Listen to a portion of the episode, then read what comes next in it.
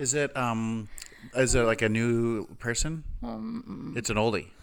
uh, a couple years ago, yeah. But is it like Selena Gomez or Taylor what's her Swift, somebody like that? First of all, those are those people are in different brackets. I didn't put them in the same Second bracket. of all, no. Okay. Uh, no. M- Give me some more humming. Um.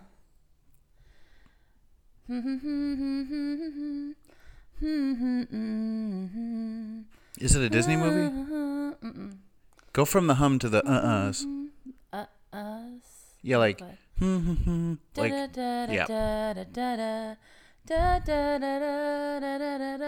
Is it Prince? I mean, not Prince, um, Sting? No, I give up.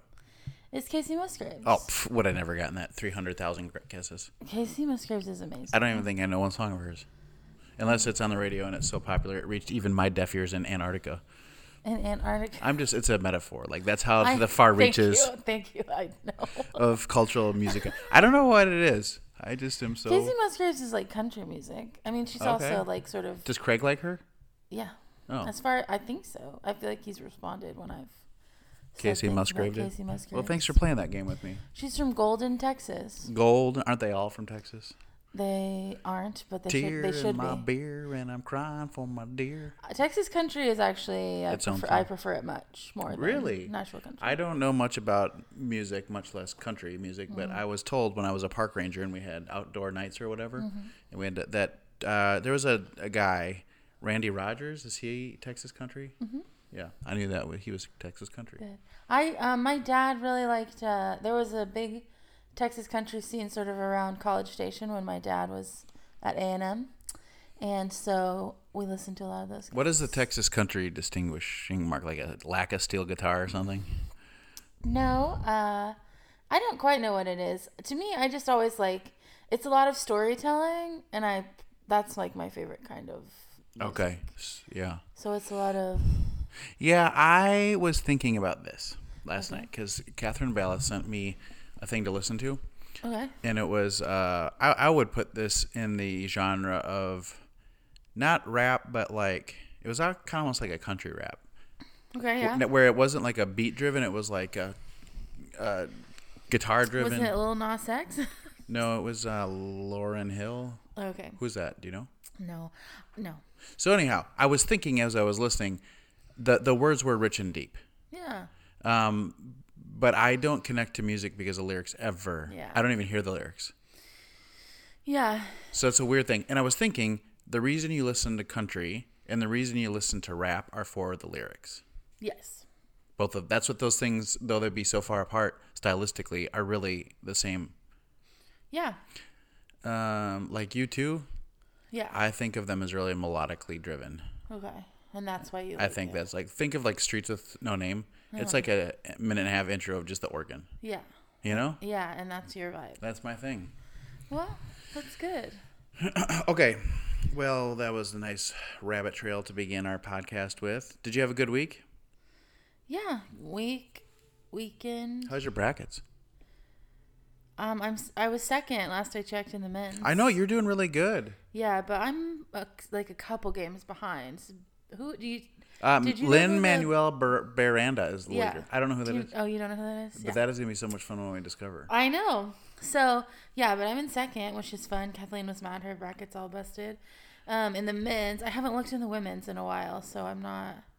I think I still have three Final Four teams there in my championship game. Oh no, that's in a different bracket. Never mind. No, the one I did for UBC was no, yeah, that one. I have Baylor winning it all. But I think- in the men's or the women's. Men, well, both. But I think um, everybody's got Baylor, so I can't get ahead. I do have Michigan and also have Gonzaga in the Final Four. Yeah, So maybe if not a ton of people pick Michigan, I could get a little ahead. I know. I'm hoping Gonzaga will get beat in this round, actually, even though I don't think that's good for my bracket. But I would rather the men not play Gonzaga. Yeah, So it would help their odds. Yeah, it would definitely help their odds. It's been so fun. I've watched so much basketball, and also it's nice because I didn't get to watch as much of it. I mean, like we didn't have the tournament last spring, and that was a real bummer. I think I have actually been paying more attention to the women's tournament this year. Yeah, the women's tournament has been amazing. Um, The Baylor game on Saturday was amazing. yeah, I didn't watch that either, but I did see it was overtime. Yeah. and they almost lost. But They here, really did. it- like, so this is the first year I've ever picked women's, Uh-huh. and I picked always the higher seed Uh-huh. until Baylor plays UConn, and then I picked Baylor to keep winning it all. Yeah. and they're a two seed.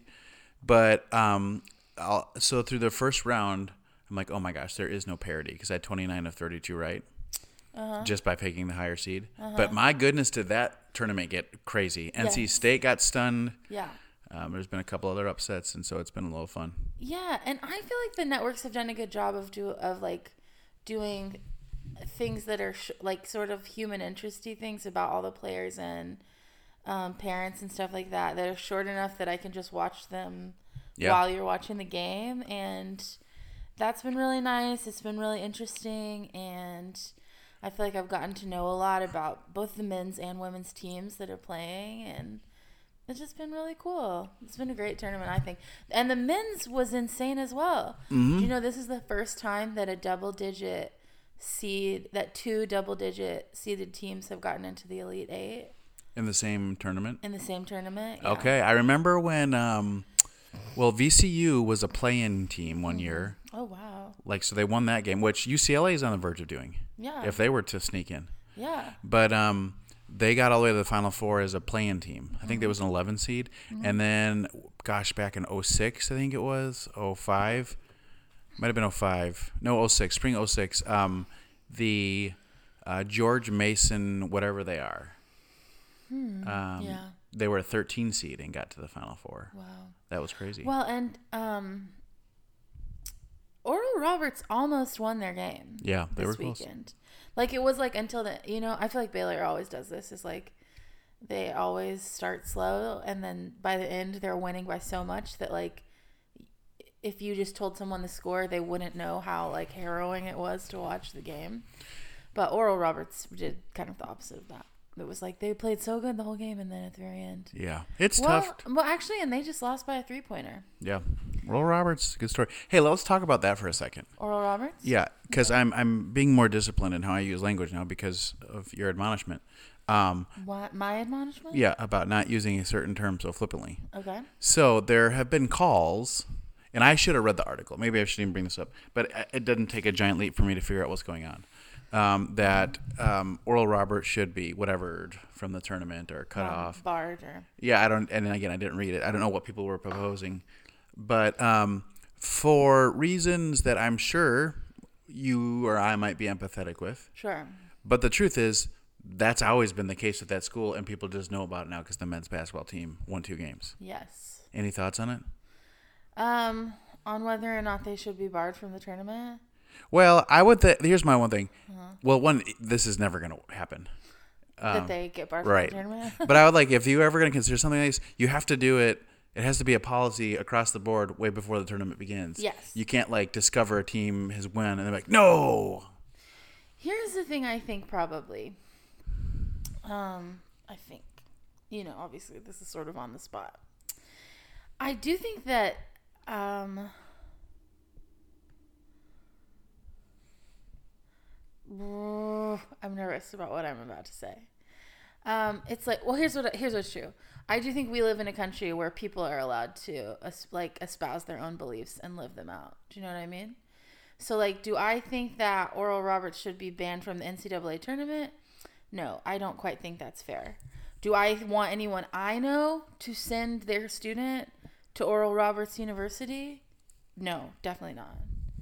Yeah, that's a good nuance.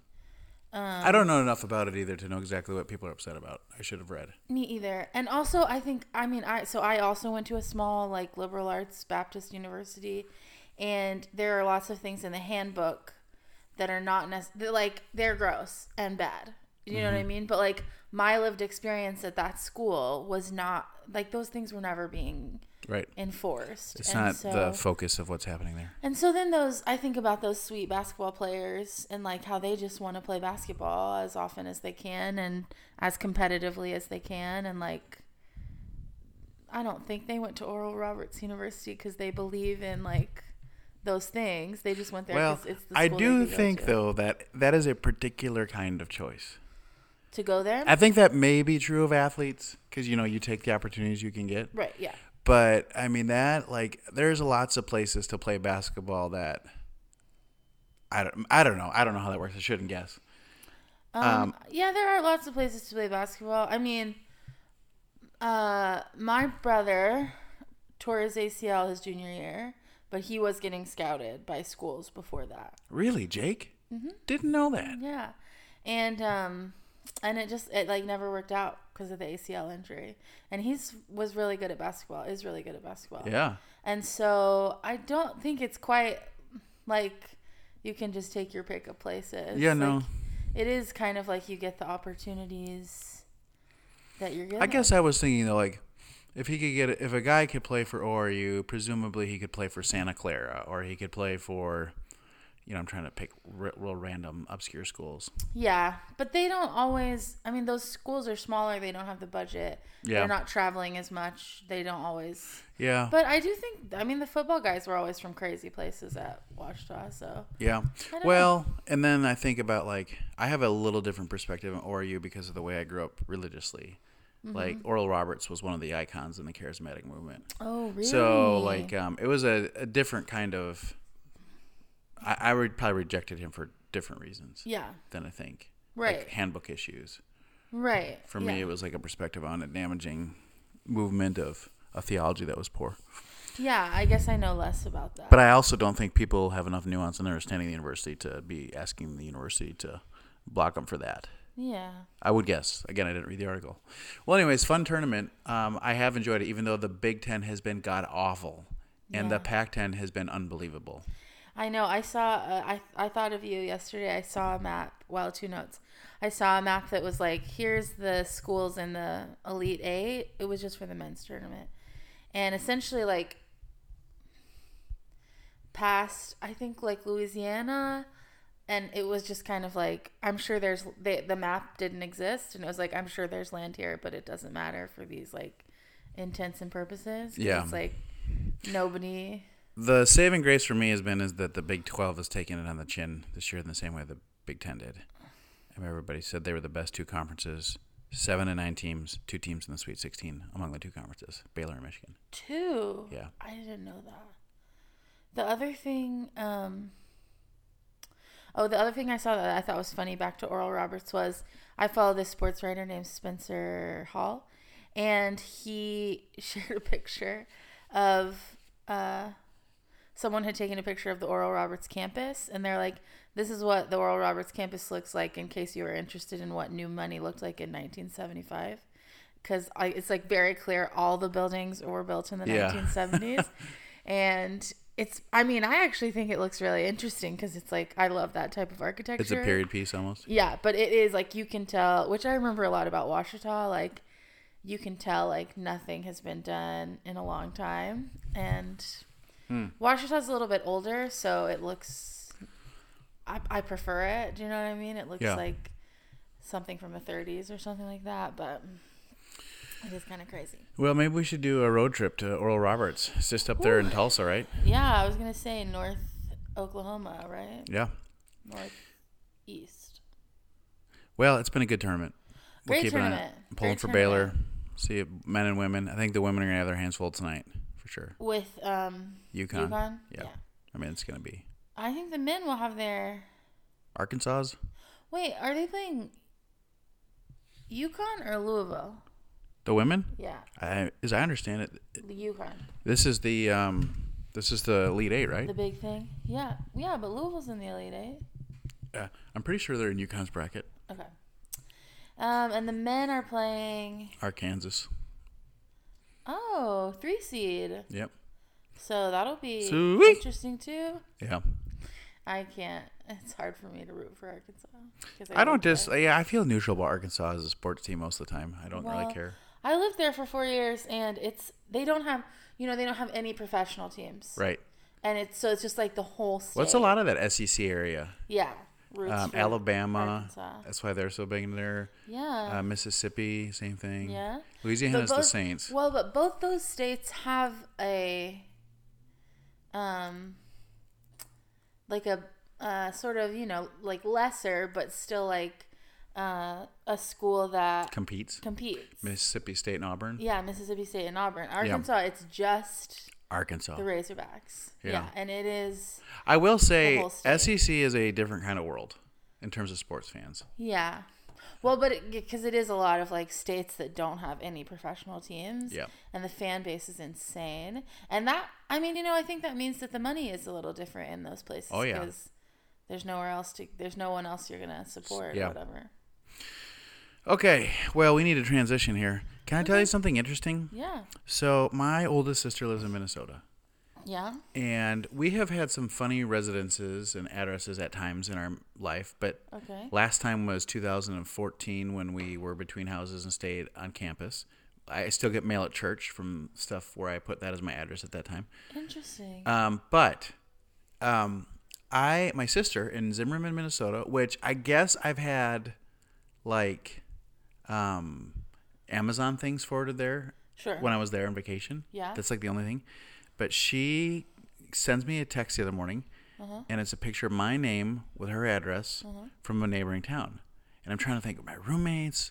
Who in the world? neighboring town? Yeah, in Minnesota. I'm like, who in the world? That's so I so was so curious. It was like my thing for a day, like, because she sent it to me in the morning and came back from work and finally, well, guess who it was? Who? The Jehovah Witnesses inviting me in a handwritten letter to join their thing. I don't know what demographic data they got that said I would live at my sister's address.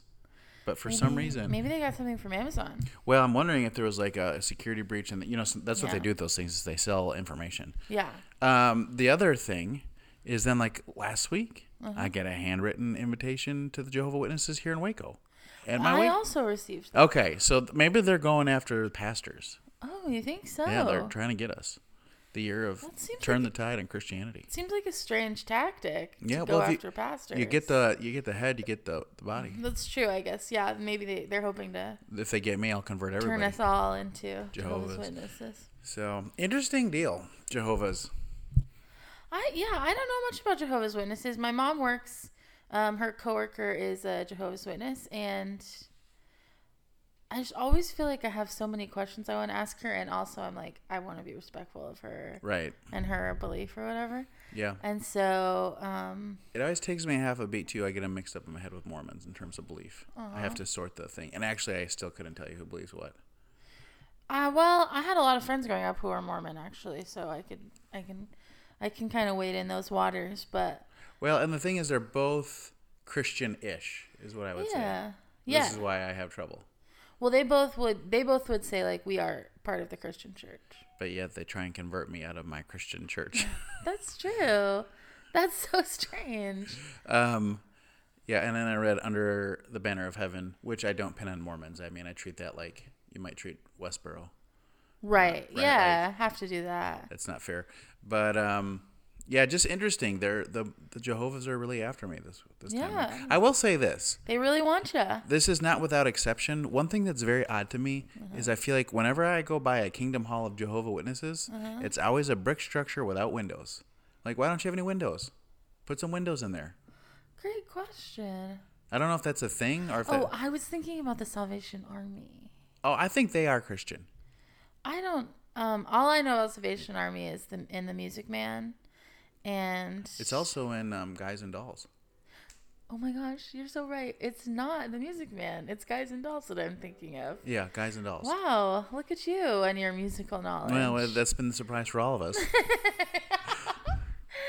um, but the building. Wait, there's like a church on the highway. That's the Salvation Army or Jehovah's Witness. Um, Do you know what I'm talking about? Like in between. In between, like uh, I think it's the Salvation. campus exits. yeah, and yeah, it's here? Salvation Army Oh, okay, historically. I was trying to think of that building. Okay, we need to keep going. Hey, I have a we so we got actually more feedback lately on this podcast than we have in a long while. Yeah. because we got um, I got a text about last week's thing. We got an email, Uh-huh. and then we got an unsolicited request for us to cover some material, Yeah. which was a movie which I happened to see Yeah. called A Week Away. It's a new Netflix made movie. A week away, and it's fic. It's like fictional, right? It's fiction. Um, now, uh, I'm gonna I'm gonna well, let me just do this first. okay. So, um, I I saw a preview of this. You know, if you just leave your TV on, it'll kind of preview things on Netflix. Yeah. Yeah. And I, I got the gist was it's this uh, orphan foster kid, older teenager, Zac Efron kind of thing, who's gonna go to camp. Zac Efron. Well, it's a musical, and he kind of looks like him. I think they were definitely trying to. okay. And he goes, so and I see it's a musical. an older kid. He's what did you say he is? He's adopted. Well, you know how they he's in the foster system. So po- post Okay. his parents die, he's he's in trouble with the law. Sure. So Very this free willy. yeah, this family come this mom and her son are like, we got a solution for you. You can come with us to Christian camp. Okay. And As you do. yeah, so he goes to this, and then I watch the preview, and I see it's a musical. But And then that I piqued your interest. well, because I thought, hmm, interesting, because it's Christian camp, and then I saw, you know, the guy who plays Todd Packer from The Office. Uh huh. He's in it. Oh. He's like the head of the camp. So I'm like, oh, this is like going to be a funny spoof on this. It's going to be in the vein of Saved. Okay. Remember that movie sure. Saved? Oh yes, of course. I Okay, it's going to be one of these. And it's a musical. It'll be movie. funny. Yeah. So I start watching it, and the first song comes on, and I realize it's um, Saddle Up Your Horses by Steven Curtis Chapman. Okay. I don't know any of that music. Well, I, I didn't know that song either, except for he came to Truett while I was there, and some some gals Mm-hmm. in the audience really went wild for Saddle Horses. Okay. Saddle Up Your Horses. And then there was I'm Diving In. And then there was Baby Baby Amy Grant. Yeah. And then there was Big Big House by Audio Adrenaline. It's a big, big house. So all of a sudden, this documentary, which is very much turning out not to be a spoof, was um, not a documentary, right? not, not sorry, not this musical, Uh-huh. is um is using these '90s CCM songs Uh-huh. for, and, and the the thing is, that the choreography is great. It's done super well. The singing is good. The acting I wouldn't criticize, but the whole thing felt just kind of like a lame duck for me. yeah. Then there's this other interesting layer where it's, oh, Amy Grant has a cameo. Okay, great job. We love Amy Grant. Um, so like now there's some investment, and she, from what I understand, has evolved. She's not like a Well, she got kicked out. She yeah got canceled by the got- evangelicals. Yeah, very very Um, first cancel. Yeah. So you have her, and like you know, she's been a Wild Goose Festival and Yeah. popped up in places where it's like, okay, she's evolved, Yeah. but she's part of this thing. And um, the other thing I noticed is I, I if you got the screenplay, music and all, in in Google, I don't think you hear the name Jesus mentioned once. And I only make that point to say So interesting. it was like this is exact. Okay, so do you know who Kenda Creasy Dean is? Kenda Creasy Dean. She is like the um, practical theology professor at Princeton. Okay. Okay. Yes. She is part of this group that did this research and came up with this phrase, um, therapeutic something is something deism. Therapeutic moralistic deism. deism. I thought this musical Mm-hmm. is like the late projects, late stage um, efforts of like dying Christendom, moralistic therapeutic deism. Uh-huh. It's like here's a moral good show for your family. Look, we we use Christian music, but it's really no theology at all. Is it a critique or no? No, no, that's like it's just like when I got done, I looked at Lindsay. I'm like, I don't know who they made this for. Yeah. Like it's it's Uh, because it's not for like ex evangelicals or people who are no, it's, deconstructing. it's not, and it's but I don't think it's enough to land to evangelicals. right. Like there's not. I mean, it. I should say this. It'll they'll they'll swallow it up because it's clean and whole and good. Yeah. But it's also not Christian. It could be. But then again, it does have all those songs. Interesting. That is so really I've never been so confused by the end of a musical movie as I have as this movie. What's it called? A Week Away? Yes. Does it have that Christian movie feel to it, like Fireproof, or I never saw any of those, like Facing the Giants, Fireproof. me neither? So, but I I, don't know. I, would guess. But again, it's like then I thought, okay, Todd Packer, maybe he's had a big life conversion. I gotta believe that guy isn't a born again, spirit filled, water baptized Christian. So it's not like there was somebody filtering. He's not really Todd Packer. Like Well, maybe yeah, but- he is. I just like all the roles I've seen him play. He does especially crude kind Yeah. of humor. That's true. So uh, my point is, there's nobody like in in um, casting that's like we got to filter these for the Lord. well, but if you know? Amy Grant is in there, then that makes me think like she's not participating in like a super evangelical thing. well, this this would be my guess of how this was. Okay. Somebody who is a Gen Xer. Okay. They were like 20 in 1995, Okay. Uh, maybe 18 in 1995. Sure. got a deal with Netflix, pitched an idea for a movie, but they are an ex evangelical, Uh-huh. but got constraints along the way and ended up producing this family friendly thing where it's like that's that's my guess of what happened. Okay. Okay. I I think I'm gonna go watch it maybe, but I'm not I sure. I want you to watch it just so you can tell me what the hell you think is Okay, going on. Who I think it's. I would for. love to talk to somebody on the production side who really had a hand Yeah. in putting it together and say, "What are you doing?" Yeah. So what, what was the goal here? Yeah, that's what I yeah. So that we got a text from Val about that. Yeah. To, to talk. So Val, there's my my feedback on it. She had talked about nostalgia, Yeah. Which it certainly does that, but I was so confused by the medium that I couldn't even be nostalgic. Yeah. I'm just like, what in the world is going on? Yeah. Um, but that does bring me to another movie I watched that I want to tell you about. okay. There's a documentary on I think Netflix about called The Last Blockbuster. yes, and it's about the last blockbuster. and it did for me what I I mean it's not a high quality high dollar thing. It's not bad. But it was like it took me back. to blockbuster. Yeah. Blockbuster is like a visceral memory for me. Um, I I do think it's kind of tricky because I think I had a a normal life transition right when Blockbuster started going out of business, which is to say, uh, as Blockbuster started going out of business, I moved into like late middle school and high school. So that's like, it's not, you know, all through elementary school, it was like every Friday night we would go to Blockbuster Yeah. and walk the aisles. And I would like beg my dad to let me get a box of candy or something like that. And my parents liked us to get the movies that weren't like only for the weekend Okay. because You'd always forget. yeah. And so it was a big deal if we could convince them to like let us get one of the three day rental things. What is Which your- were always the new releases, right? yes, the new releases. Yes, exactly. Well, we didn't have one in my small town. You didn't have one in Tom. No, so part of what this um, film does Uh-huh. is it talks about also like the mom pop um, video stores Yeah. and how and why they eventually went out of business. And it was because Blockbuster could license purchasing for like massive amounts of m DVDs and videos for like two dollars, and then they would share pr- rental profits with major like uh, companies where the small places couldn't broker those deals. oh, oh my. So Yeah. That's why those. we places- had a mom and pop video shop that we used. Actually, when I think about it, But did it. you know this? They had to buy those DVDs for a time and movies. They're like a hundred bucks a pop. That's why nobody had movies in their homes. Because they're so expensive. movies Yeah. Like the VHSs? Mm-hmm. Like when video stores would buy them in news releases, they'd have to. Um, Like that was why they were at video stores instead of Yes. in people's homes. yes. That is so interesting. And it used to be, I didn't know this, this is probably early 80s before our time. Um, you just would, um, you could buy them, but nobody did. And then somebody started buying them and renting them, and that was the birth of video rental. Interesting. And then studios, it went all the way to the Supreme Court, and studios lost that battle, and eventually then got in bed with rental places because they knew that was the future, and it made them more money. Wow. Isn't that funny how things evolve? Yeah, and now how it's like we could just stream anything essentially. And then eventually they figured out they could bypass the rental places Yeah. and just, and apparently movie theaters now. That's what we learned in COVID. I know.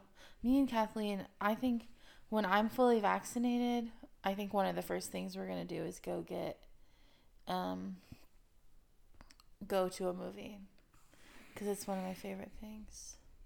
Uh, Taylor, I have a slight concern. Video. I'm trying to gear up for our interview in a few minutes here, Yeah, and the looks like the internet is down.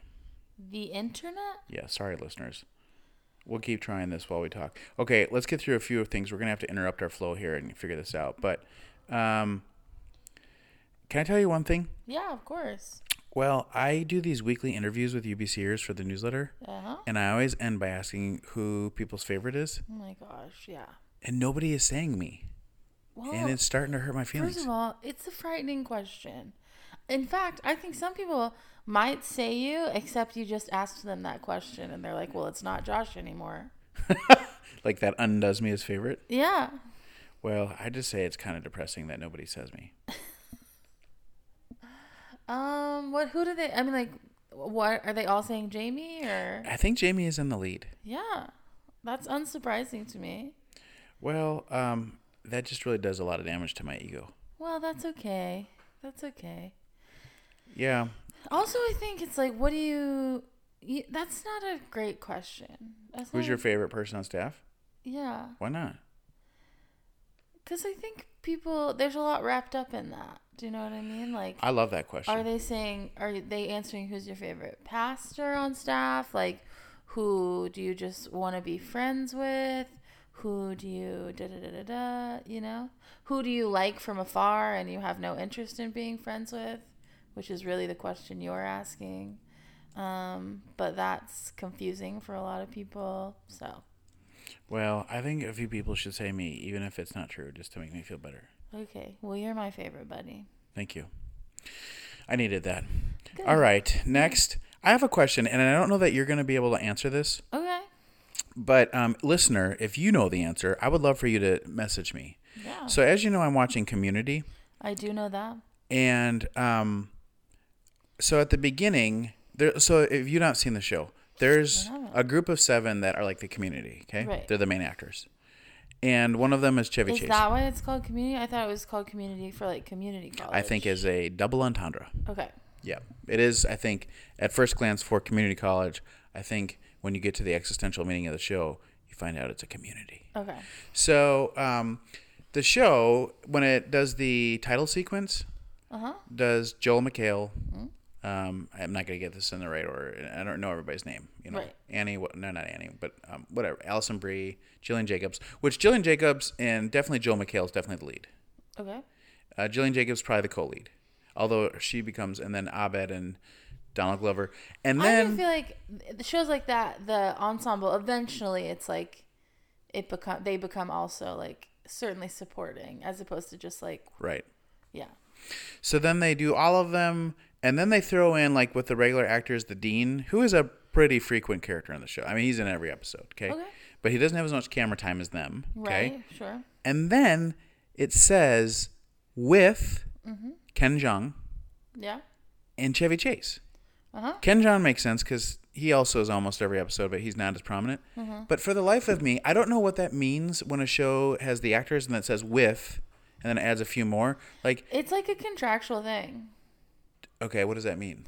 that I mean certain actors and actresses are like I want my name to be in I don't I, I I don't know exactly what it means but that it is like it has something to do with contracts and But is it an honor to be with? Because I would rather be billed as a main actor. so that's the thing I don't know I do think so uh, I do think it's yeah it's supposed to be like a bigger thing or something like that If you're with. I think so Well, it makes sense for me for Chevy Chase because the guy is an industry giant. right I mean, he he. also I've heard the worst but yeah Yeah, I've heard that too, actually. Um, but uh, it doesn't make any sense for me, like with Ken Jeong, because what was his career before Well, Community? I don't know He did those uh, those weekend movie or the Hangover movies I saw him in. I mean, those were gigantic movies. Yeah, but Yeah, I don't know. I see your point. if I so, a film point. student listening knows. We would love to know. I would love to know the answer to what is, what does it mean to be billed with? But I've also seen that in, um, I think Gilmore Girls. So, somebody is with. I can't think of who. Okay, as opposed to just yeah. in the movie. Yeah. All right. I have one other thing before we take the quiz and before we do our thing, but we need to pause and figure out our internet thing because we got to get on the phone with our guest here in a second. Okay.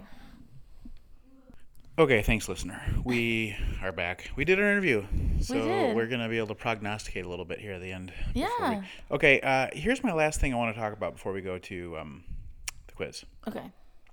I was thinking today, and this is a theory, but you and I, well, you destroy the theory right away. But talk me through your thoughts, anyways. What? So I was thinking that um, I wonder if, if in an argument, I destroyed this the theory already. Yeah, because you'll understand why in a second. Okay. If the worst way to engage someone in a fight corresponds to their triad. So hmm. what I meant was for me, if you want to lose me, shame me. And I noticed Lindsay mm-hmm. is does the worst when I use anger in a fight with her because she's part of the wrath triad. Sure. And I would think for like a six, the worst thing to do them would be to use fear to try and get ahead. Yeah. But maybe it's just the obvious numbers within each triad. Because as I'm saying that, I just did three, six, nine. But I thought no, because you don't seem to be put out by shame in the same way I do. No, I don't respond to it the same way you do. I don't think. So you could be. I'm not that we should use shame, but but like I, I guess it's not like going to destroy you the way I think it destroys me. No, no. Well, it's just that like I already believe those things. They- so, so when someone says them to me, I mean that's like my deepest fear. So I don't get mad. I tend to. I mean, I. I mean, yeah. It's not a great tactic for like an argument if you're looking to come to a conclusion. I mean, if you're looking to just win, then yeah, maybe. But if you're looking to like have an equal conversation with me, like um, that will not. I guess maybe it's like so for myself again. Shame. Well, you said maybe to win, so maybe it is the same. Like shame puts me out. If you throw anger at me, I'll get angry back. Yeah. I don't. It doesn't make me go into a shell. Yeah, if someone gets angry at me, I'm trying to think about like what you know, it's different when I'm like my healthiest. If someone is like trying to tell me like shame me or make me feel really bad about something, um I well, what a great thing. None of those tactics are great. Well, but also the way you're describing them make me think of like someone who's consciously doing that and that feels manipulative. And if I'm feeling manipulated in a situation, I will withdraw. Um, Yeah. because I don't I because I can't trust that per- I don't trust that that person is like trying to participate in a like a conversation where we're going to come to an agreement. I just feel like they want to win the com- the conversation, you know. Yeah. Um, but if someone gets angry and I can tell that their anger is like real, that it's just like they don't have any other emotion that they can, you know, that's the only emotion that's coming to them. Um, then I think I tend to res- like my initial responses with anger, but I try to be understanding. Do you know what I mean? Like, Mhm. so, and I feel the same with shame. If someone, no, I don't know how I feel. Well, think about this. Maybe we'll work on this theory. Yeah. Okay. So, what is your theory that? Well, my theory is the worst way to engage each triad is with the what's that thing called? The shame, the fear, and the um, the Wrath. wrath. What are those? Are the does it have a name? It's like the primary emotion of each triad. yeah, like the worst way to try and fight with the triad is with their primary emotion. Yeah. But well, but I don't think you should be. Yeah, I don't know that you should be engaging any of those. Right. They're not great tools to fight with. It. Right. Yeah. Okay. Well, like I said, work on the theory, see if it comes to you. I'll think about it. Yeah. Okay, uh, Taylor. Yes. Um, I'm gonna do a quiz. This is an odd quiz, and again, it's just me liking to remember and getting you to guess things so we can talk about them. Okay. Okay, so I was thinking first, and this maybe is in poor taste, about doing a thing to because the Oscars are coming up, Okay. and I love the in memorandum. What In it's called? memorandum. Memorandum of the thing, because I I'm nostalgic and I like to remember and I like to revisit, and it feels a little honoring in my heart to see Yeah. those names put up there. And then I was thinking about doing that for COVID, but that felt like uh, flagrant, so we don't want to do that. Okay. But I did because I'm always stunned by how long it's been since people have been deceased. Like Okay. Michael Jackson died in 2009. That was 12 years ago. Okay. Seems like yesterday.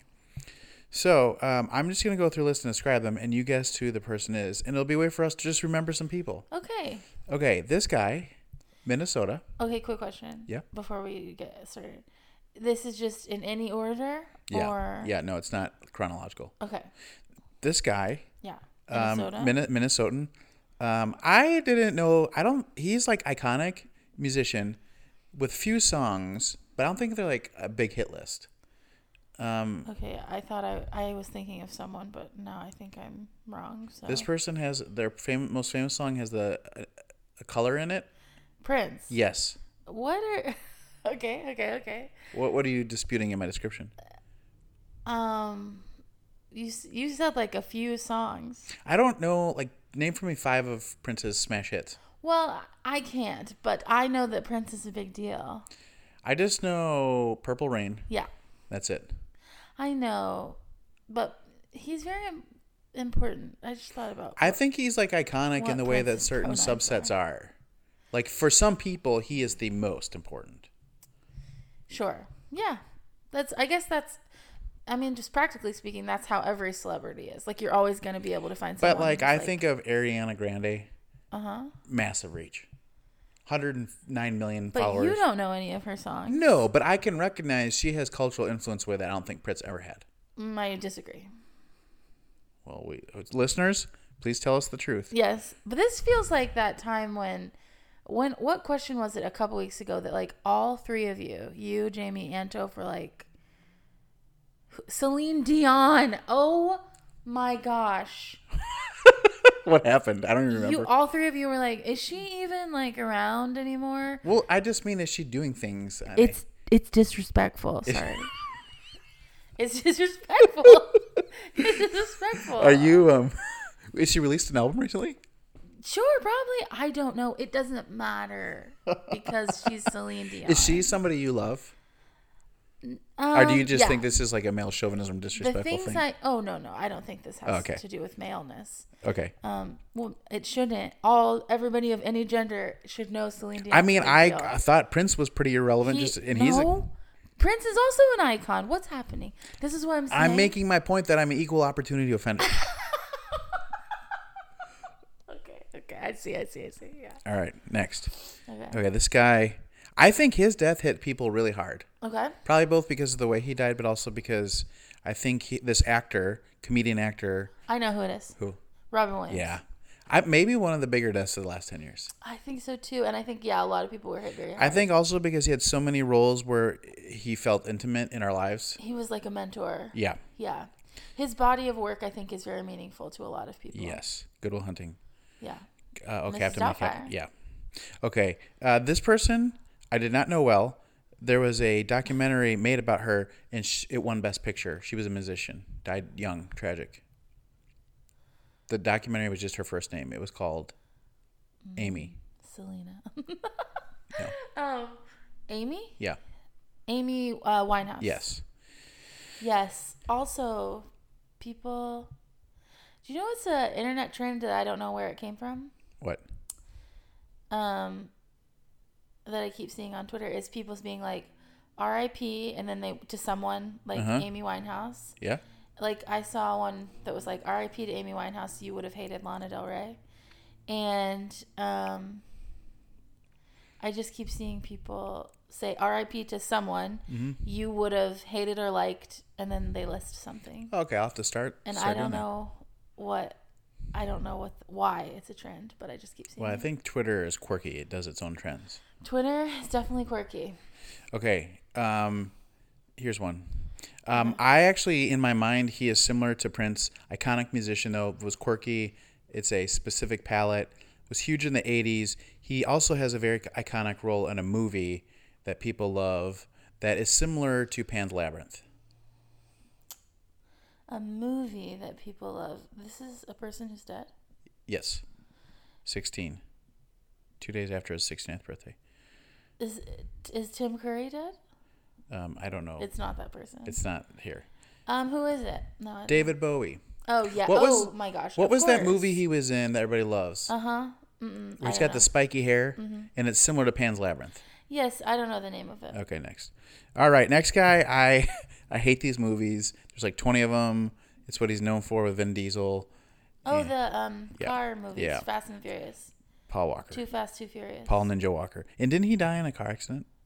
Uh, I don't know how he died, but Yeah, his Porsche. were well. The people who I feel like Fast and Furious has a real following. oh yeah. People are feel really connected to those Somebody likes those movies. I think Sam Goff likes those movies. Yeah. Because you know that guy that does the cardboard signs that are funny in New York and just holds them up. Uh-huh. He did the one that said, "Stop making Fast and Furious movies." That I think that's offensive to cars. Maybe. Okay. well. All right. Next person. This. Oh my gosh. 2012.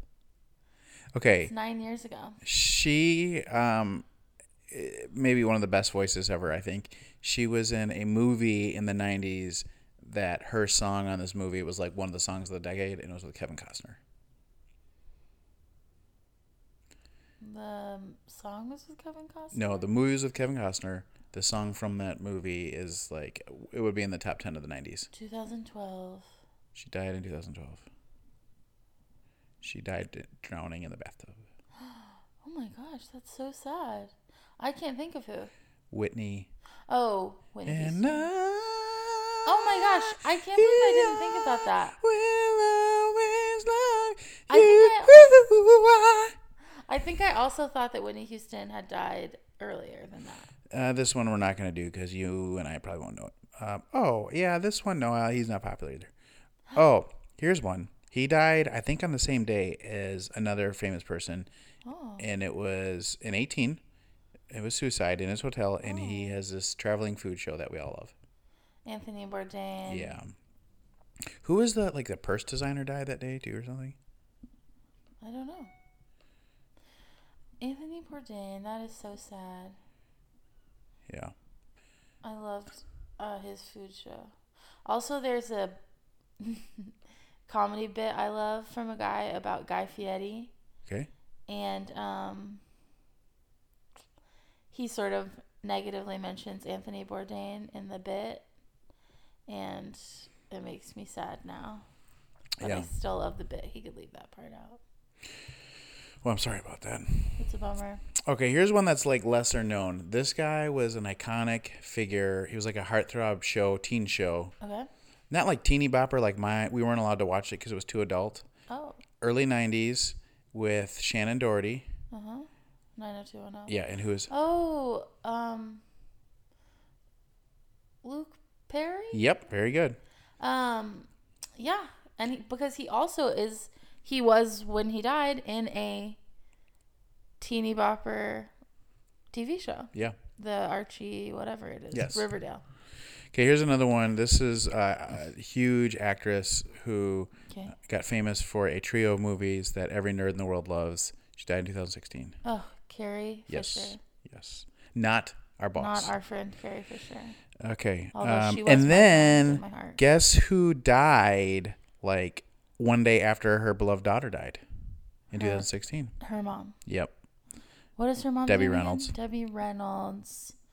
Debbie Reynolds. Singing in the rain. So sad. Yeah. There goes your vast musical knowledge again. Yeah. Well, thank you.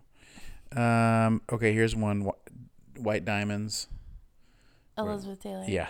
Is that crazy? You can get that just. Okay, here's one. Um, 2017. Too soon. This guy was. I always think of him from True Lies. He had like a supporting role that was very funny to me. Um, I'm trying to think what he's most famous for. Yeah, I'm not gonna. Okay, Bill Paxton. Remember him? Hmm? Okay, I don't know what True Lies is though. it's an Arnold Schwarzenegger movie with Okay. Jamie Lee Curtis. Okay. Um, trying to find. I never know how to feel about Jamie Lee Curtis. Okay, this guy, people falsely said he had died. He hadn't yet died. He died like 12 hours later. But Oh. there was a really funny like tweet meme going around about like the gates of hell and won't back down. I don't. I don't think I know who this. Tom Petty. is. Oh, oh my gosh! I don't remember that happening. Yeah, everybody like they said he was died, and then he actually hadn't died, and so everybody started using those lyrics. and it won't. But Okay, this guy's son got famous, was famous, but more famous for twerking with Miley Cyrus at the Music Awards years ago. Twerking? Yeah, so who's the guy that twerked with Miley Cyrus? And I think it was the. You remember that? It was No. a big controversy. Sh no, Miley Cyrus twerked in front of him. Oh, I never pay attention to those. Thick, things. what's his name? Al- Alan Thicke's the guy that died. Oh, died. What's Alan. the thick guy that died, or the son's name?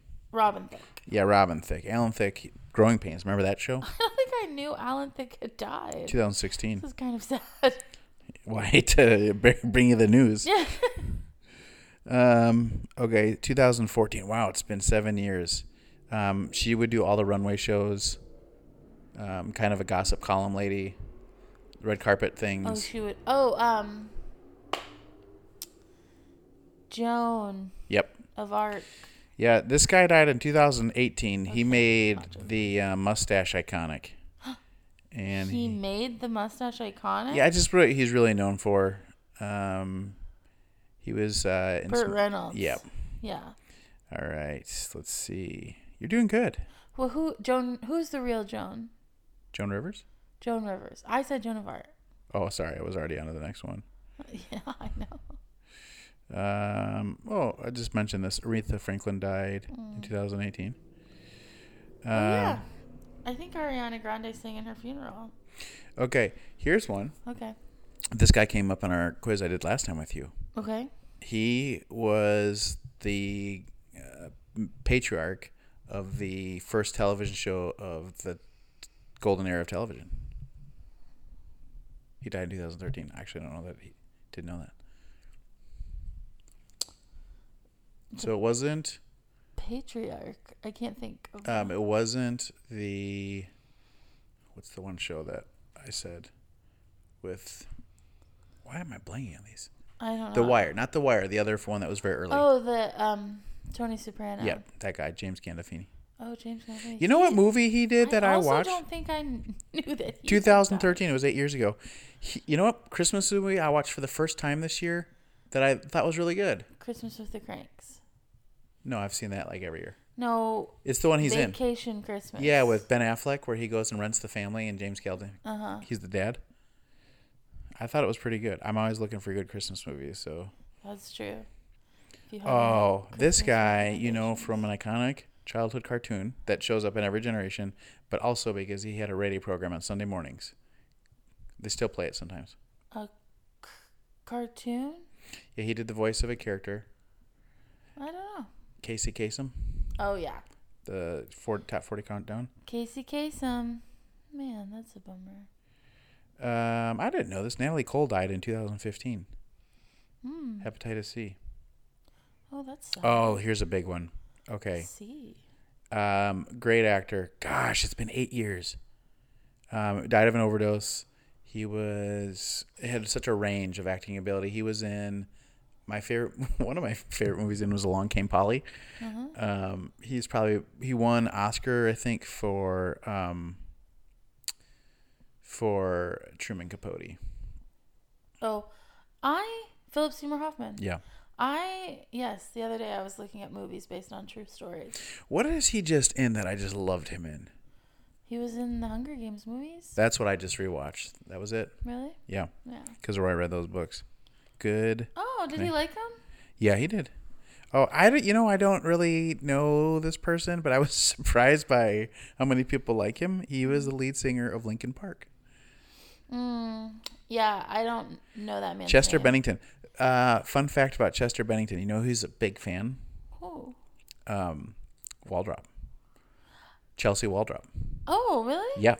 I went to a Linkin Car- Park concert when I was like a teenager. Well, then you saw him. I did. I was very young. It was probably the first time I ever smelled weed. Okay, probably. Here is um, she's a, a huge director, uh, Laverne and Shirley. Director. I think she was in Laverne and Shirley, but she's a director. Oh, um, I can't think of either of their names. Penny Marshall. Penny Marshall. Attaway. Penny. Okay, here's a guy, not Casey Kasem, um, but hosted a popular show for Radio. music people. Um, but we knew him better on December 31st every year. Ah! You know what? The only name that's popping to my mind is that I know is wrong. What? Carson Daly. Carson? Well, that's um, Carson. Oh, Johnny Carson.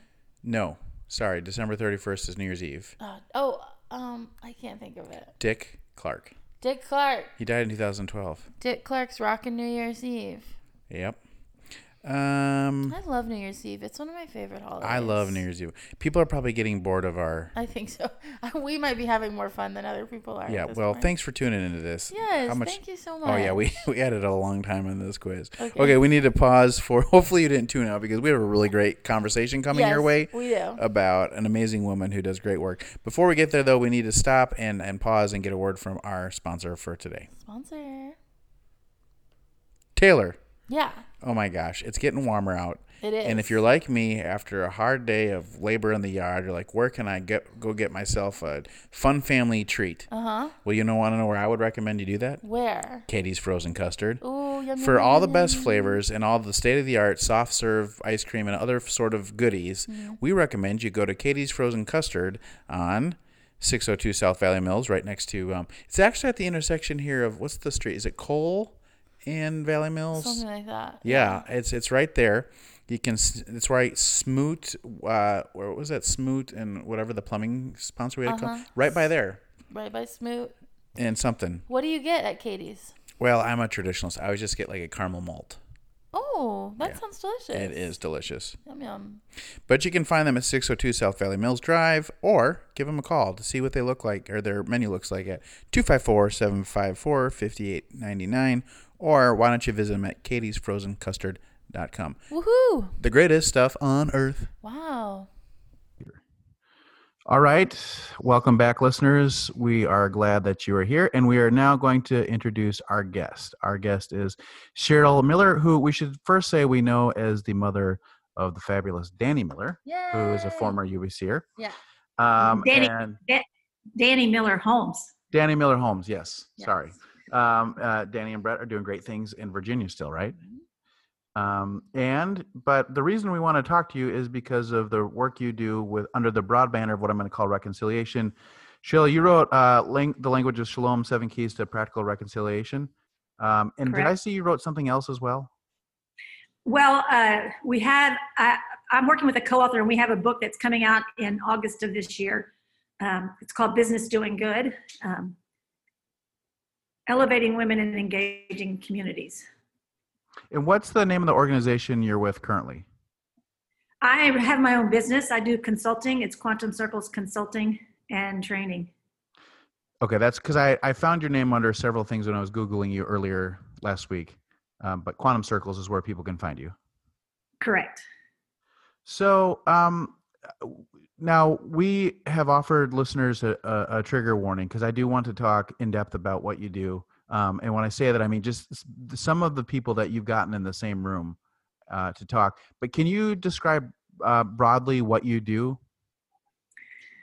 Well, in context to what I guess the what I I do a variety of different things, and so uh, I, right now I I own my own business and I do consulting and training, and I do cons- the training is based on two different areas. One of them is uh, facilitated dialogue around reconciliation, transformation, and the other is economic development. Um, seems like they're different two, two different extremes, but they really do blend well together when you're trying to address communities. Um, so that's what I do for a living. And then I also volunteer for a program through the Texas Department of Criminal Justice, and I'm a volunteer mediator for them with victims of violent crime and their offenders in prison. So I suspect that most of the questioning then that I would have would come from the first piece of what you do professionally, that is the the reconciliation work, but then also the the volunteer work you do. And I when I talked to you last week or I sent you the email, I had said we had been talking a lot about cancel culture and this notion of unity after January 6th. And um we I mean we Taylor and I come from it at different angles and yet we I think for the most part agree.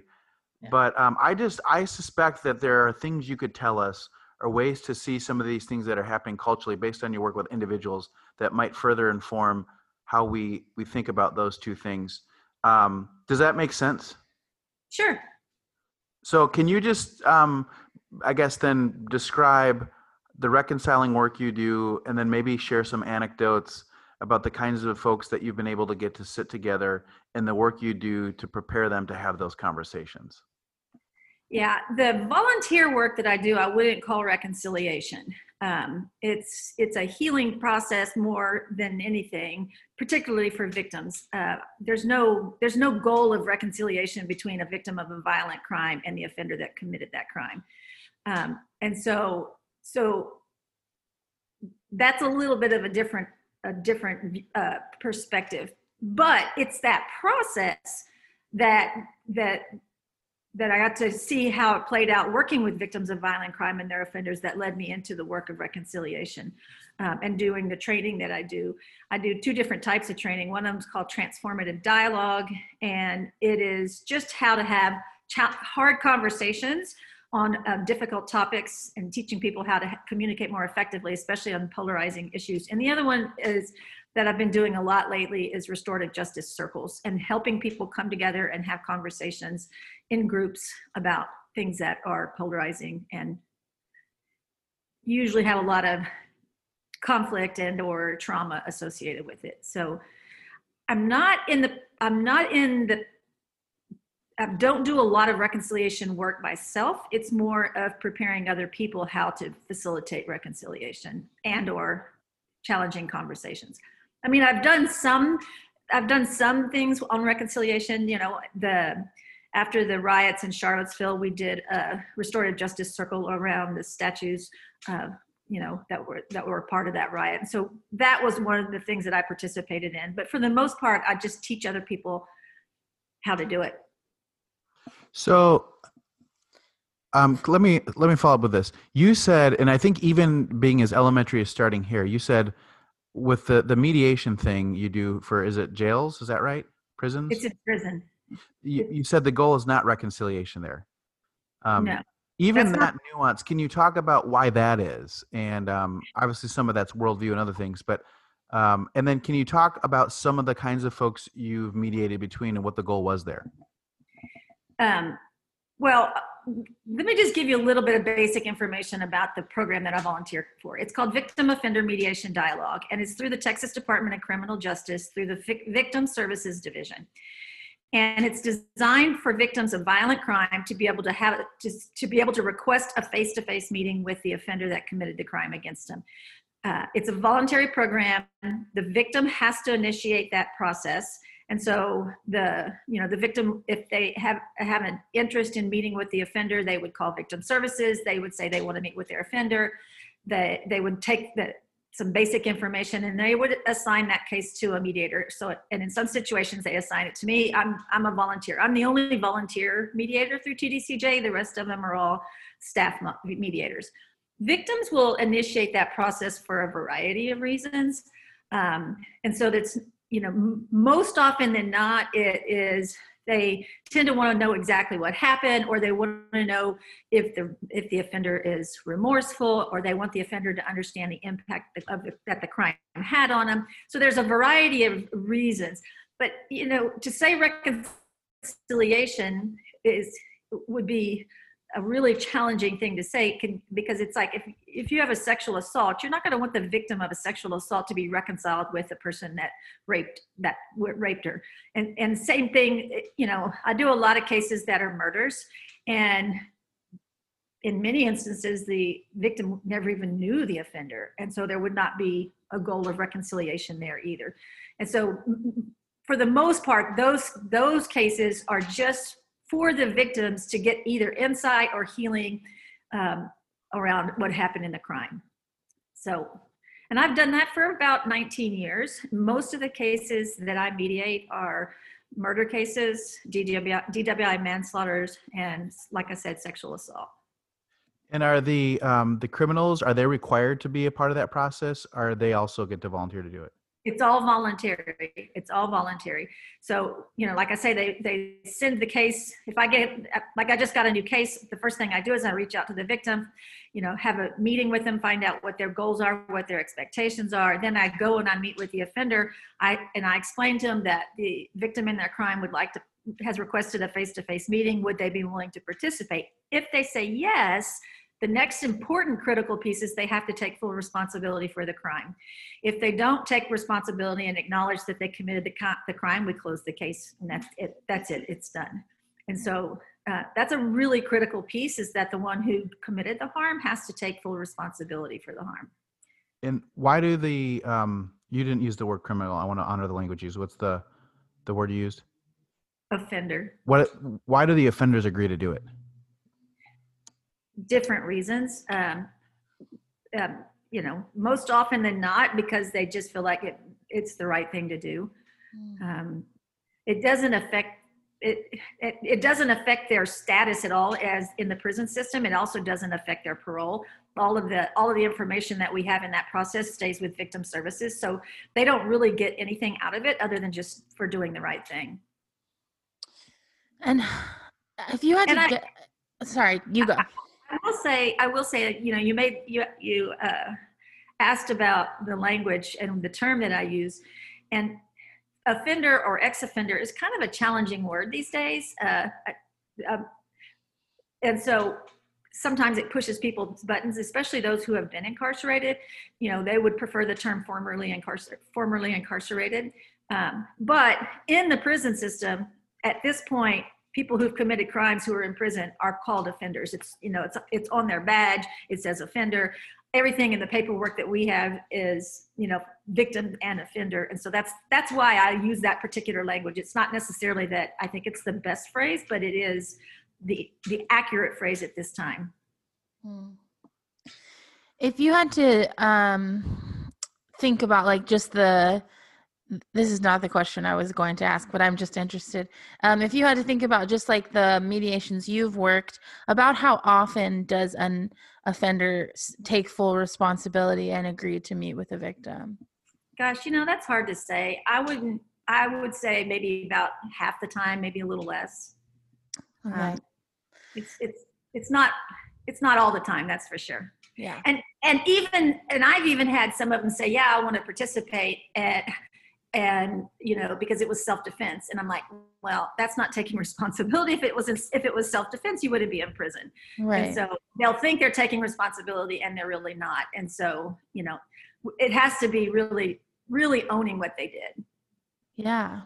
Um, um, well, my original question is sort of going back towards um, the work that you do professionally um, as far as setting people up to have hard conversations or divisive conversations.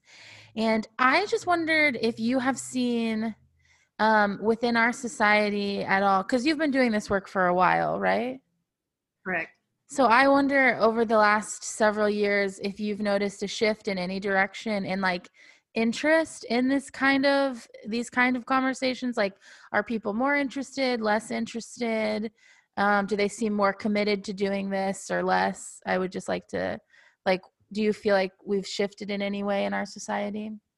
I would definitely say people are more interested. Um, I think people are tired of the rhetoric and tired of all of the the the extremes uh, uh, and wanting to be able to have conversations that are that are decent again. And so and so I, in fact, I was as a business, I was getting really my business was really picking up last year as far as doing trainings around circles and and and victim offender mediation, that type of thing. And, and then when COVID hit, having face to face meetings and trainings got immediately shut down. Uh, and and we I've tried and I've tried to do some of it online and it's been fairly successful, but to be really for it to work really well, it works better in person. So we just did our we just did this past week um, kind of a hybrid where half of the training was done online through Zoom, and the other half of the training we did face to face, where people actually got to practice facilitating in the context of a circle. And so, um, I'm, I haven't been as busy as I should have been had it not been for COVID or would have been, yeah but it was already starting to pick up, and I'm seeing it pick back up again now, especially things, that, especially since things are starting to open up a little bit more. Like I said, I just did that training last week. yeah Um, and then last year, prior to everything shutting down, two of the trainings I did were through dispute resolution centers. Uh, dispute resolution centers are located in mostly major cities and they historically have just done they train people to be mediators just standard mediators not not the kind of mediation I do, just traditional mediators. Mhm. And they take cases from the off of the court dockets. They use volunteer mediators to do civil cases and family cases and you know custody and divorce and that type of thing. Mhm. And they've done that for years. Um, but then recently, there have been two DRCs that I've worked with where uh, in one county, the judges contacted the DRC and said, "We would really like you to look at start do, to start doing mediations on criminal cases because the criminal cases are so backlogged in their counties, and there's people sitting in in jails waiting to get to trial that they that the judges were reaching out to." Uh, DRCs to see if they can take take some of that response, take some of that load off. yeah, and so I did a training.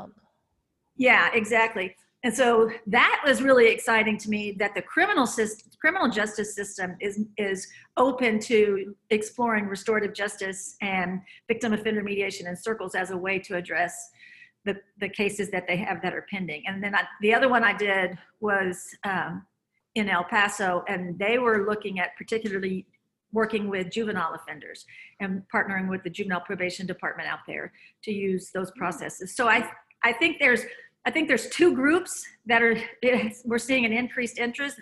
Uh, one of them is those who are working in the criminal justice system, Mhm. um, and the other is people like the ones I just trained this past week. Mhm. It's community members who realize we've got to have these conversations around hard issues. We're not effective in the way we've been doing it. The way we normally communicate is very polarizing, very divisive, and so they wanted to be able to have uh, this training. And the group that I- it was the group that i just did it was people from a it was several people from a local church and then the university and the county health department. And their their plan after the training was to begin having conversations around uh, uh, around race around lgbtq and those types of issues where they can bring people in and have a productive dialogue as opposed to a dis- divisive one Wow.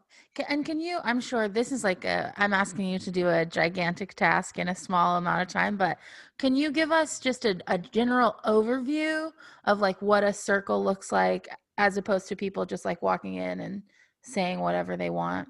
Yeah, uh, a circle is a structured process and it's a restorative justice process, and you bring people together and they sit in a circle.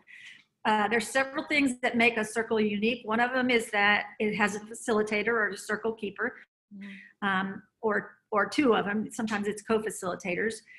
The the the circle begins like with an opening ceremony to kind of set it apart, saying we're you know we're kind of leaving everyday life and we're coming into this space Mhm. that there's there's guidelines that that the circle follows uh, it's based on people's values what individuals what you know really acknowledging the values that people bring into that space and what values they need to be able to share um, personal intimate dialogue with other people Mhm. uh, one of the really unique features is the use of a talking piece. Uh, the facilitator has a talking piece and will ask a question, and then that talking piece is passed around the circle, and the only person that can speak is who's holding the talking piece.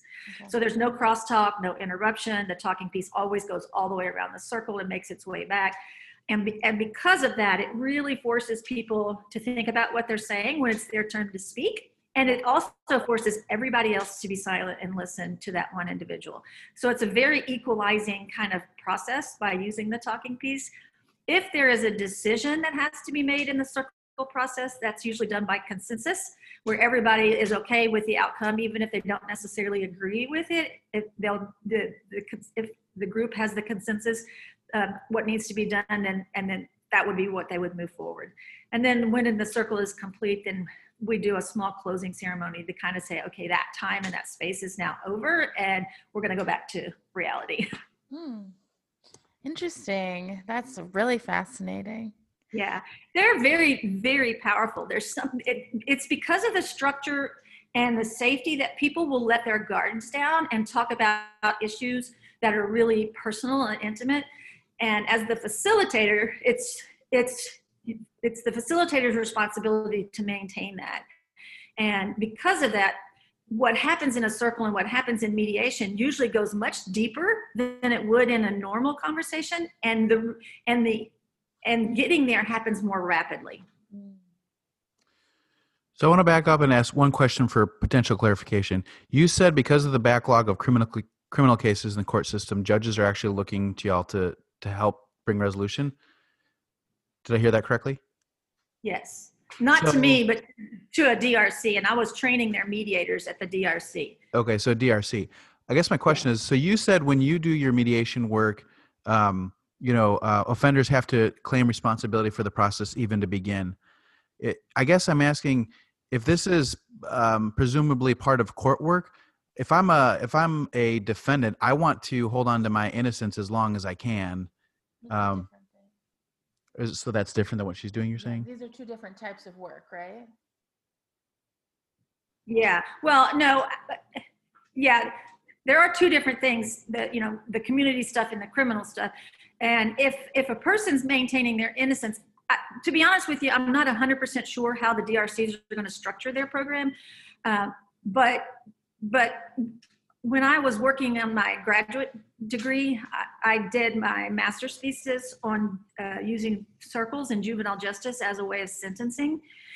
And so we we used circles for juveniles offenders who had committed crimes, but it was in those particular crimes it was not it was cases where there wasn't any question of guilt or innocence. It was more of they were it was they were caught red-handed or whatever, and it was determining the sentence more than it was Okay. The guilt or the innocence. Um, I think it could be used for guilt or innocence, but it would be a different structure, and that's kind of So, can you speak about some of that research? Like, did, did you find some surprising things when you applied the circle method to sentencing? Like, who who would? Oh yeah, yeah. It was it was highly effective. Uh, one of, just I'll give you an example. One of the cases we did was uh, it was three juvenile offenders, and um, they had done some destruction of property and both to the city in public spaces, but then also to some private property.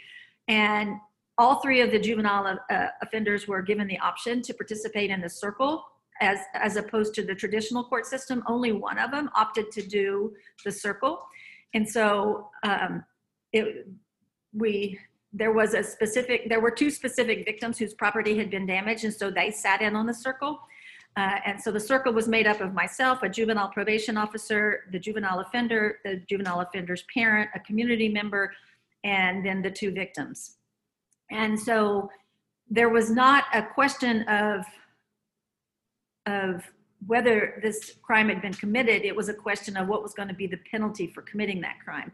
And the damage that had been done was significant enough that it could have been a felony charge.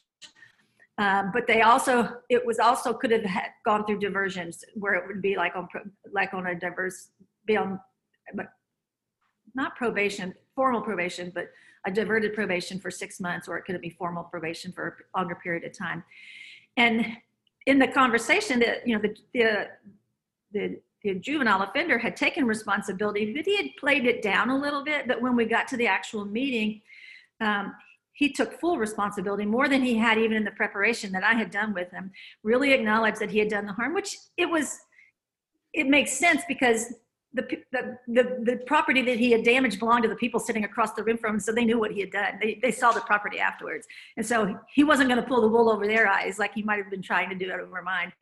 Um, but when it was all said and done, and the, and the victims in that case were adamant about getting uh, the full restitution for the cost of the damage to their property. It's like I, that absolutely has to be done. I have to get all my money back that they damaged.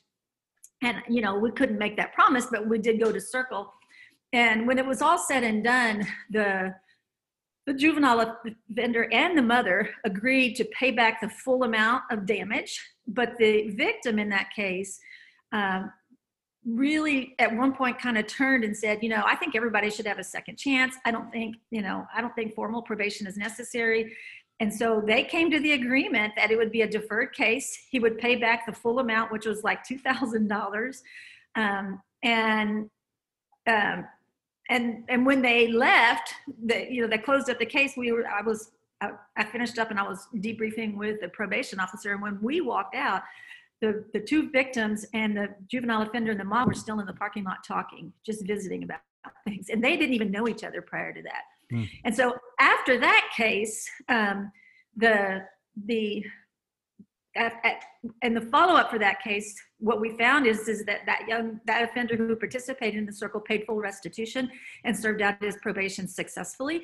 The other two juvenile offenders who went through the judicial court system never paid a penny of restitution. The victims never saw any restitution from them. So Hmm. it was highly successful. And, and So- it's been researched all over the place you know all over the united states and other countries. It's used in a lot of places and the research shows that it's a highly effective process. And I can imagine, you know, just even intuitively what that could offer that the kind of the clinical nature of the judicial system couldn't, which is allows Right. people to be human in those moments. So I guess now I, I do want to turn to the reason I wanted to have you. I don't know, and, and perhaps I should just even ask if you pay any attention to what cancel culture is. Um, No. and so that's not a term you're familiar with. I'm familiar with it, but I, in the last probably 18 months, I've been very intentional of, of what I watch and what I follow so that because there's so much, there's so much that's out there that's toxic. I just, for my own mental health, have had to say, I am not going to go down these rabbit holes. So I know a little bit about, about it, but not, not, uh, not a lot. The general idea of what it is. Right. So let me maybe we can frame the discussion, and you can decide if you want to jump in or not. Um, so we talk a lot about it, and Taylor and I, you know, I think we agree on some things about it. We disagree. Uh, one of the things we agree on is that this use of uh, a very large group of people through media, um, kind of coming together to withdraw different forms of support of powerful figures who refuse to accept responsibility is a good thing right? Like um if it, but it was interesting to me that you you in talking about that process said the first step is the person has to own their their mistake for it to work in the first place. So we agree on that. I think the other thing we've identified is one of the limitations of of cancel culture and really the media world we live in is that these aren't real relationships um, be it a celebrity or not or just somebody on twitter that said something that we don't like. But um, and that for this real kind of work to to happen needs to be in some kind of you know we're in the church context so we say a committed kind of covenantal relationship of one form or another but um I, I guess i'm wondering then if if you can just comment on um the nature of that thing or does there have to be a certain kind of racial or relational proximity for the kind of work you do to work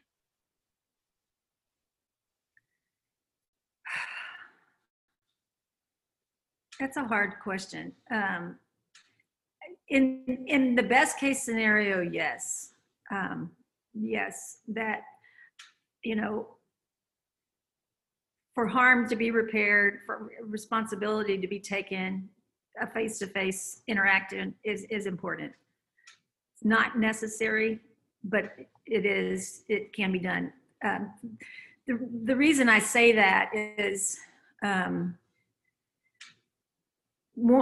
one of the things that that we can do well one of the things that's been done is what's called like a surrogate mediation where somebody stands in on behalf of the offender if the offender's not taking responsibility um, and facilitating the mediation. So that's not a relational situation with the two people that were in harmed uh, but it is but it still facilitates healing and understanding. And that's that's kind of what we did in charlottesville uh, after is that right charlottesville? That sounds funny. Um, but anyway that was that was like a surrogate mediation where we had the, the circle was around the harm that was done by civil rights that the, the harm that was done by the leaders that are represented in these civil rights i mean the civil war statues not civil rights the civil war statues. And um, my my personal family lineage is has a lot of people that fought in the South, and I'm indirect and, and I'm related to Robert E. Lee. And so Danny and I, since this was in Virginia, Danny and I p- participated in that circle around the issues of what is represented in the Civil War statues.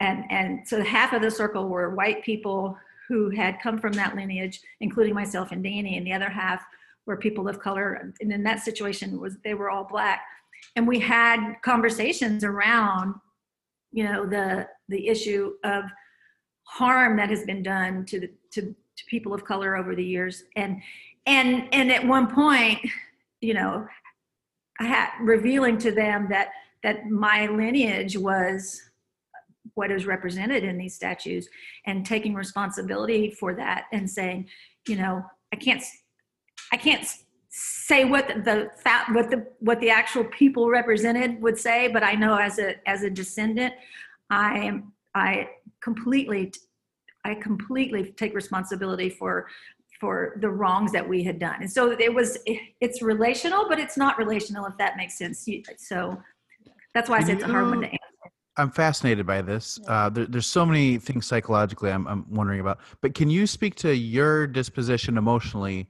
as a participant in that moment and what you feel when you're claiming that complicity? Complicity. It was a terrifying moment um, because the facilitator had the the questions that had led up to it was, "Have you ever been Have you ever been harmed because of the color of your skin.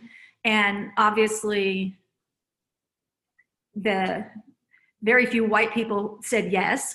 I hadn't, and neither had any of the rest of them in the group. Um, there were every one of the black participants in the group had suffered that, and and one of them, you know, they shared some pretty significant traumas about how they had lost family members uh, in the past through lynchings and stuff. And so hearing their stories, uh, knowing what I was, knowing that the question was going to come, have you, have you or anybody in your family ever harmed anybody because of the color of your skin? I was, I didn't know what the reaction was going to be, and so I, I was extremely nervous. And I know also if you're going to take responsibility for the harm, and and, and if there is a need to repair that harm, then that responsibility would lie on me. And and so my my thought was what if they you know what if they how are they going to react to what i'm saying? Are they going to be angry? And if they are i mean i have to own it. I mean it's it's justified. And so it was it, it was it was very very overwhelming. Uh, but it ended up being a very beautiful moment. Uh, one of the women came up to me afterwards and she said you know you didn't have to do that. And those and that, that doesn't and she kind of touched me. She said that doesn't belong to you. She was touching me over my heart. She said it doesn't belong to you. She said but i needed to hear those words come out of your mouth. Mm. and i was just like wow. So it was a very it was it was a very moving experience. All the participants agreed afterwards that it was probably one of the best conversations that we, that we had had in, that they had had in a while particularly around the issues of race uh, real quick question and i'm not going to drag this out if, if your answer is no but uh, you've written once now twice. Have you come across the name René Girard at all in any of your work? No. Okay no. i'll save that for another day. Okay. Um, I do have a question about um, the process and the need for ownership, and you know how you have you've talked about how like if someone's not gonna own it, then it's not you, you know you don't engage. Mm-hmm. And I wondered what the underlying understanding of that was. Like, was it just like, well, we can't have a productive conversation with this person not engaging, or it's not a conversation worth having? Like, what what is the sort of underlying understanding of why you don't engage you don't begin the process if someone is not willing to take ownership it's re-victimization uh, re-victimizing the individual you know if, if you've been sexually assaulted do you really want to go and hit here? The the person who sexually assaulted you say i didn't do it. It was consensual and when you know it wasn't it would be re-victimization. So and, and from from a from a biblical standpoint, I mean, especially when you're talking about reconciliation, I mean, accountability is a part of that process. You know, uh, we we're not reconciled to God unless we acknowledge that our, our sin. Right. You know, we have to be willing to acknowledge that we're a sinner before we're reconciled with God. So why would we expect it to be any different when we're reconciling one to another? I mean, you can choose to forgive somebody and maintain a relationship, but that doesn't necessarily mean that relationship has been reconciled. Uh, for it to be reconciled fully, there needs to be accountability for the harm. Yes. Yes. So the concern is the concern is for the harmed indiv- the individual who has been harmed and not putting them in the position to continue having a, the same experience or not the same experience necessarily, but uh, potentially an equally traumatic experience with someone who's not willing to own their part of the or the the actions that they've taken against somebody. Right, and it creates a secondary harm, you know, Right. by, through the denial. Mhm. Yeah. Okay. Okay. Well, I was yeah, I was just I do feel like cuz sometimes when we talk about um cancel culture or, you know, people being canceled or as I, what I, I like to say is that people are being held accountable for what they've done. Um then like I I do think that's part of for me it seems hard for someone to sort of re-enter into society in the way that they previously had or for me to be like cool with it or think it's a good idea if they haven't like taken accountability and you know sort of address something. And it's tricky societally like josh said earlier like with celebrities and stuff like that these aren't necessarily people we know i can't know what they've done in their own personal lives and whether or not they're taking accountability and trying to grow and become a better person. Well, and even- you can you can you can hold somebody accountable, but that's not the same thing as taking accountability. I mean, the system, the the the the, the state of Texas is holding people accountable for the crimes they've committed. I mean, they're in prison for them. They're being they're being you know they're being punished for what they did. That's not the same thing as taking personal responsibility. Yes, that's true. And I like the point that also that you made about it's and certainly that can be very far away from reconciliation in any capacity. Um, holding someone accountable is different than them like sort of experiencing reconciliation and then the person they injured also experiencing reconciliation. Um, so a question I have is this: You talked to going back to that example you gave about the circle with the juvenile. Um, that was, if I understood you correctly, property destruction. Yes. Um, do certain crimes limit our ability to have that kind of restoration, um, or um, is it really something you can hope for in, in any case? Obviously, you know there are limitations. If it's a murder, the the victim can't participate.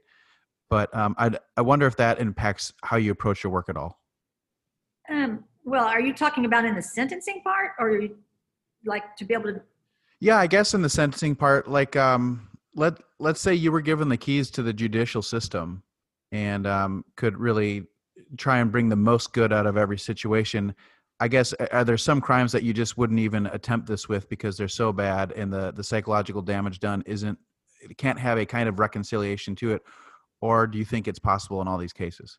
Well, I would be careful about violent crimes uh, because of the trauma experienced by victims, especially if you're talking about a sentencing phase, because uh, victims of violent crime go through, you know, pretty significant trauma, especially at the beginning. And so being subject to something like that might be a little bit dangerous. And I mean, I'm sure some people would be capable, but I think there'd be a lot of people that wouldn't be. And the other part of that is, um, the VOMD program that does do mediations between victims of violent crime, it's the victim's choice uh, whether or not they want to participate. So, you know, it would always need to have that level of voluntary rep- responsibility um, on behalf of the victim. Because there's a lot of victims who could not be in the same room with their offender. And so forcing them to do that would be traumatic. Uh, here's another question, had, and this may be similar to something Taylor was alluding to before in asking the question. Do you find that the temperature or the uh, the kind of availability or the readability or whatever you want to call it of people to do this has shifted? Um, and I'm going to be explicit in the last four years with with President Trump, um, and I realize that there's been kind of um, heated attitudes on both sides of the political spectrum. But have you noticed a shift in people's posture to this work? Or has it been unveiled in a new way that has surprised you? I I I think it's only I think the shift has only happened probably in from from what I'm seeing personally. I don't I can't speak on a broad scale because you know I just don't I'm not working on a broad scale, but I would say the shift has been more in the last six, five or six months. Uh, mainly since the election, you know, everything is. I think. I think it's it had gotten so bad in the last four or five months that people were just like, okay, we got to do something. That's that's the sense that I that I'm feeling. It's like it we can't keep going like this. It's it's it's gotten so bad. And so I think there is more there are more people that are really trying to engage and having real conversations as opposed to conversations in the media. Um okay, here's one more. Uh, and this is this is a little more lighthearted, but I am curious because I, I, find this is the case with a lot of professions. So you do this work. Um, do you find because you do it, you can also internalize it and apply it kind of every day in your personal relationships, or is it more complicated? Um, no, it becomes a way of life. it really does. Uh, it, it it bleeds over into everything. Um, you know, when you're working, when you're working, telling people, hey, you need to take responsibility for the harm you've done. After a while, you have to kind of look at in the mirror and go, I probably need to be, I probably need to be operating in the same way. You know, really owning it when when um, when I've done something wrong. And I've also it also has forced me to look at relationships that were severed and to say, okay, am I going to practice what I preach? and can any of these relationships be repaired and making attempts to repair where it's where it's where it's possible so yeah it becomes a way of life can you um, tell us like what are some books or some people or some uh, places that are wells for you i mean you're doing intensive work that i would think takes a lot out of you but um has there been a particular voice that has been helpful for you to kind of stay on track and and continue to do the work? No, I mean, other than the, I mean, I, I promise I'm not trying to sound cliche, but it's really the the spirit, you know, the spirit of God that makes that's the voice that's the most peaceful and calming. Um, the the work that I do with the victims, you know, we have the opportunity. I have the opportunity to debrief with staff all the time, um, and and it's it's it's difficult and challenging but but it's so powerful and rewarding that it's not hard if that makes sense yep. you know when you listen to the trauma that people have suffered and the grief that people have suffered by losses of violent crime it on the front end it's it's it's really hard to hear. And you know there's times that i just weep on behalf of the victims and the people that are lost because they deserve the tears to be honest with you you know they deserve to be wept over. But then but then when the process works and the victims come away with a sense of peace and a sense of in fact one of the very first cases that i did it was a murder case and the mother had it was a mother and her son her only child had been murdered 10 years prior and her grief was even 10 years later was just overwhelming as she would share what was going on and everything. And we'd go to the mediation and i expected that grief to be show up at the mediation and it didn't uh, but she she asked her questions and said what she needed to say. And when i followed up with her after the mediation the next week i asked her how she felt since the mediation and, and her words had such an impact on me. She said well i don't know how to explain it. She said, I guess the best way to explain it is like for the last 10 years, there's been this boulder sitting on my chest, slowly crushing the life out of me and crushing the breath out of me. And since the mediation, it's like that boulder is gone and I can breathe again and I can live again. And I was like, holy cow, in an hour and a half, she went from this woman who was slowly dying and not being able to breathe to someone who was breathing and living again that being being a part of that transformation felt like it felt like sacred ground for me to be on you know? And every time i sit in the mediation and i'm sitting here and, and on one side of the table is this person who's done this terrible harm and the other side of the table is this person who was harmed by them especially when forgiveness is offered by the victim, I feel like I'm watching the gospel playing out before my eyes in real life. Because if there's anybody that has the right to condemn this, the person who's done the harm is the victim. You know, and and the offenders will say, if if it was me, I would say they need to lock me up and throw away the key. And yet, I'll sit there and, and the victim, instead of saying, "I hope you rot in prison for what you did," is saying, "Well, I want you to know I forgive you."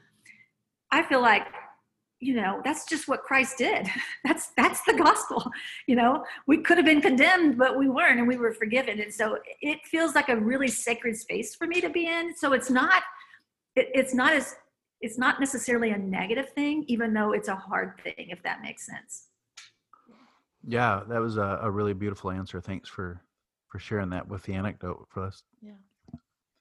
Yeah. Um